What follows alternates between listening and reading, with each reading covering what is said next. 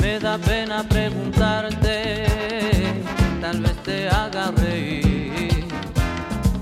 Dulces sonrisas, tiernas caricias no son suficientes para mí.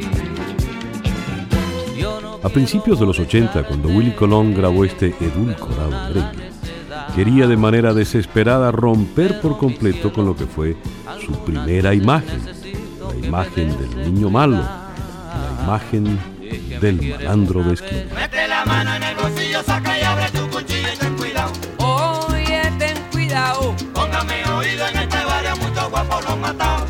¿Y que mucho ha matado? Calle Luna, calle Sol. ¿A dónde? Calle Luna, calle Sol.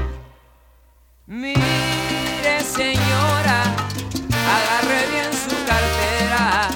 No conoce este barrio, aquí asaltan a cualquiera. Cuando saltó a la escena salsosa, Willy Colón tenía apenas 15 años y venía de las barriadas del Bronx, en Nueva York.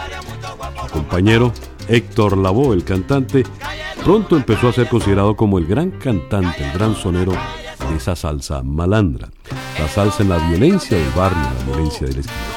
Lo que escuchamos, Calle Luna, Calle Sol, viene del disco Lo Mato de 1973, para muchos todavía una de las grandes producciones de la dupla Colón Lavo. Y allí está su. Pronto llegará el día de mi suerte. Sé que antes de mi muerte, seguro que mi suerte cambiará.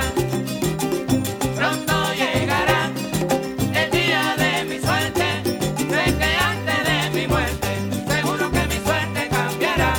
Cuando niño mi mamá se murió, solito con el viejo me dejó.